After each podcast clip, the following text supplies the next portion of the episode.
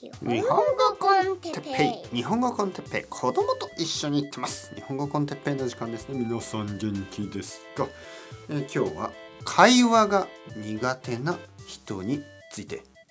会話。ちょっと声が大きくなってしまいました。すいません。会話ですね。はい。会話がって言ってしまいましたね。ちょっと耳耳が痛かったかもしれない。すいません。たまにねこう音量がコントロールできないですね。音量ね声のあの音が急に大きくなってあの失礼しました。はい皆さん元気ですか？よろしくお願いします、えー、今日はですねえー、まあまあもしかしたらここにいる人たちあのこの日本語コンテッペイポッドキャストを聞いてる人たちにも意外と多いかなと思ってですね、えー、この話をしたいと思いましたね。会話が苦手な人。えー、まあこの前まあ少し前ですね。あのある生徒さんと話していて、まあ、彼の友達で、えーまあ、JLPT2 級を合格した人がいると、ね、アメリカ人の人で。あ素晴らしい、ね、はい。じゃあペラペラなんですね。ね僕はペラペラですか？その友達はっていうとまあそうでもまあ会話が結構苦手らしいですという話を聞きましたね。そのまあ JLPT2 級というとかなり高いレベルのあの文法語彙、えー、漢字もたくさん知ってるだろうし、えー、読む力はすごいある、えー、聞く力もかなりあるでまあ普通に考えればもうペラペラレベルなはずなんですけどでもペラペラじゃないという人が結構います。結構たくさんいます。だけどね心配しないでください。本当に。JLPTN2 レベルの人はまああの練習をすればすぐに日本語上手くなります。多分ねやっぱり機会がないんだと思う。日本語を話す機会が全然ないからねあのいろいろな国に住んでいて自分からかなりアクティブに日本人を探したり exchange をしたり、まあ、あとはそのオンラインであの先生を探して毎週毎週、えー、お金を払って話すとか、えー、そういうことをしない限りはまあ話す練習ってできないですよね。まあ僕のおすすめはやっぱり先生を探すことだと思いますけどね。なぜかというと、まあ無料で、えー、日本語を話そうとすると、どうしても、まあ、あの、他のモチベーションが必要でしょう。まず language exchange ですけど、まあ、例えば1時間を30分30分、まあ、例えば30分英語で話して30分日本語で話すとかそういうことですよね。やっぱりその日本語を話したい人にとってはその30分英語で話すがちょっともったいない。時間が無駄な感じがする。もちろん他の人を助けることは素晴らしいことですけどでもまあ自分にとっては1時間日本語を話した方がいいでしょう。貴重な時間ですからね。そしてまあ実は同じ人と30分英語同じ人と30分日本語っていうのは結構言語学習としては良くないと思いますね。僕に僕は良くないと思う。なんかこうそうですね。この人とは日本語だけとかこの人とは英語だけにした方がもっとあのお互いにとっていいと思います。だから例えばもし exchange をするんだったらまあまあ2人の exchange よりは例えば3人とかね4人とかで exchange をすればもっとうまくいく気が どういうどういうシチュエーションがよくわからないんですけどまあなんかそういうサービスもありましたねオンラインで。例えば自分 exchange をするけどそれはあの OT コミュニティでの exchange なのでえ自分が教えた場合、えー、例えば僕が日本語で誰かと話した場合えー、僕がコインみたいなのもらえてオンラインのねコインみたいなのもらえてそのコインを使って今度は自分が勉強したい言語を学ぶことができるみたいなまあそういう総合的にあの助け合う、えー、 language exchange だけど2人で exchange をするんじゃなくてコミュニティとして exchange をする。そういうサービスもあったし多分今でもあるんだと思います。ただうまくいかないことが多い。あのどうしてかというとやっぱりこう長く同じ人とできないんですよ。いろいろな理由でたくさんの人がすぐ辞めてしまうんですね。えー、まあ、仕事が忙しくなったとか、えー、なんかこう子供の世話が忙しくなったとかいろいろな環境の変化で、あのー、辞めてしまうんですね。そうするといつも新しい人を探さないといけない。でいつも新しい人を探すからちょっと疲れてしまうんですよね。それに比べて先生というのはまあ例えばね僕が今日本語日本語の先生でしょ？でも例えばなんかこう疲れたからといってやめたりとか例えば子供がもう一人生まれたんでやめますとかそんなことはしないしできないですよね。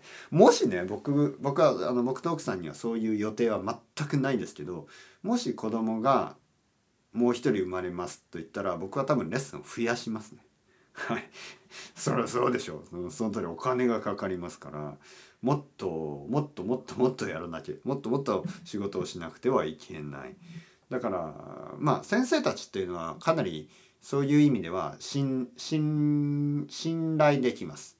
はい。皆さんが、えー、1年以上とか2年以上3年以上練習したいでそういう人にとっては先生を探す方がいいと思います。はい、特にもうフルタイムで、えー、もう先生の仕事だけをしている先生を探すとあの長く同じ人と練習できる。で長く同じ人と会話の練習をすればあのトピックがねいつもいつももっともっと深く深く深く深く深いトピックになっていく。いつもいつも新しい人と話をするといつも自己紹介で終わってしまうんですね。自己紹介と今まで、えー、どういうことをしたか、まあ、あのどういうふうに日本語を勉強したか、まあ、そういう話をして終わり。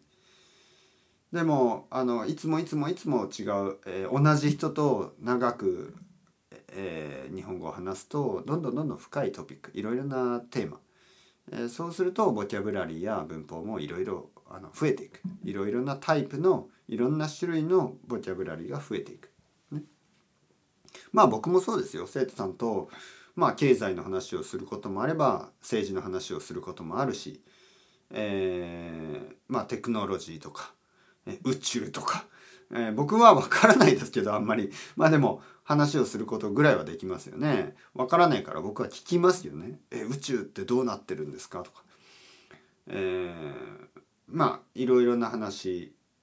まあスポーツの話もね僕は全然わかんないからたくさん聞くんですよね。えー、僕は生徒さんたちにいろいろなことを教えてもらいますよね。ゴルフとか、えー、野球とかサッカーとか、えー、全然知らないですからね。全然僕はわからないからいろいろ教えてもらいますよね。でそうやって話をする時にボキャブラリーはどんどん増えていく。まあだからその結構ここにいる人たちでも多いと思うんですよ。勉強をたくさんしたたくさんのインプットをしただからその文法とか、えー、リスニングとか、えー、そのリーディングとかそういうスキルはかなり高い。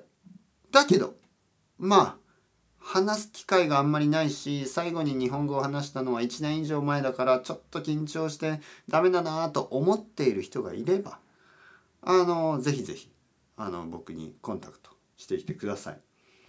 そういう人は最初は緊張すると思いますけど僕はあのできるだけ皆さんを緊張させないようにまあ努力をしない。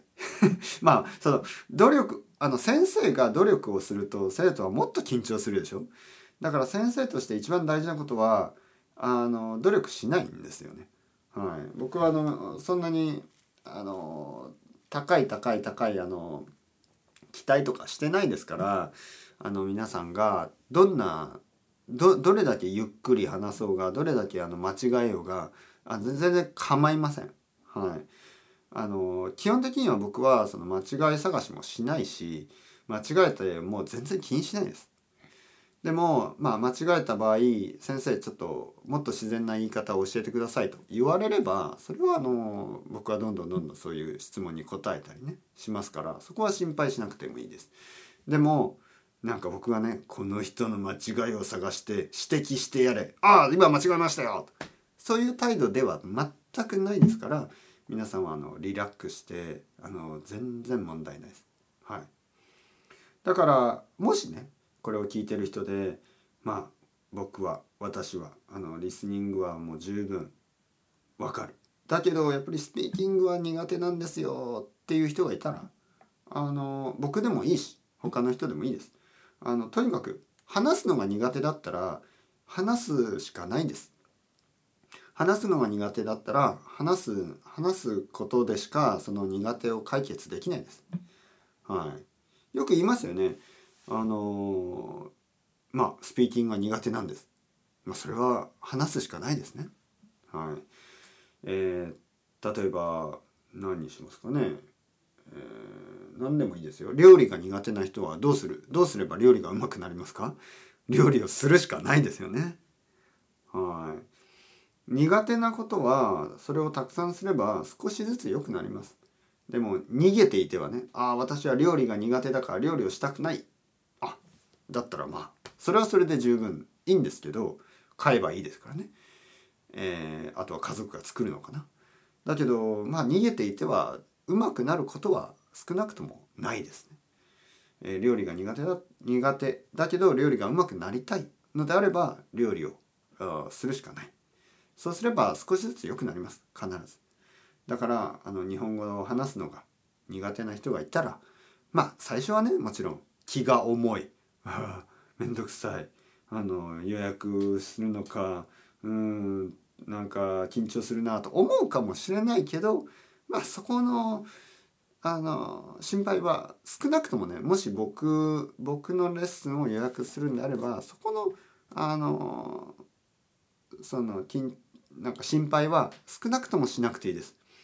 僕は本当にあのオープンだしあのなんていうかななんといえばこの僕のスタイルをあのまだ経験したことない人に 伝えられるか言葉をどういう言葉を使えばいいかわからないけどまあ今少なくとも今今まで今とそして今まで僕と実際にあのオンラインでスカイプとかねそういうので話したことがある人は分かってくれると思うんですよね。あのどれだけこれが普通のことかどれだけこれがあのすぐになれることかどれだけこれがあの大したことじゃないか。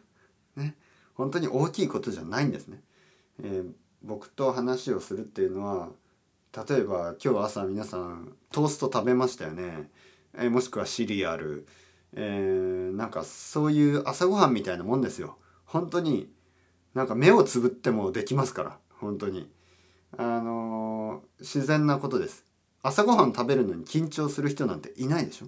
それと同じように僕と話す時に緊張するっていうのはあのそれぐらい不自然なことなんですね。朝ごはんを食べるのと同じようにあの話せると思いますからあんまり心配しなくていいです。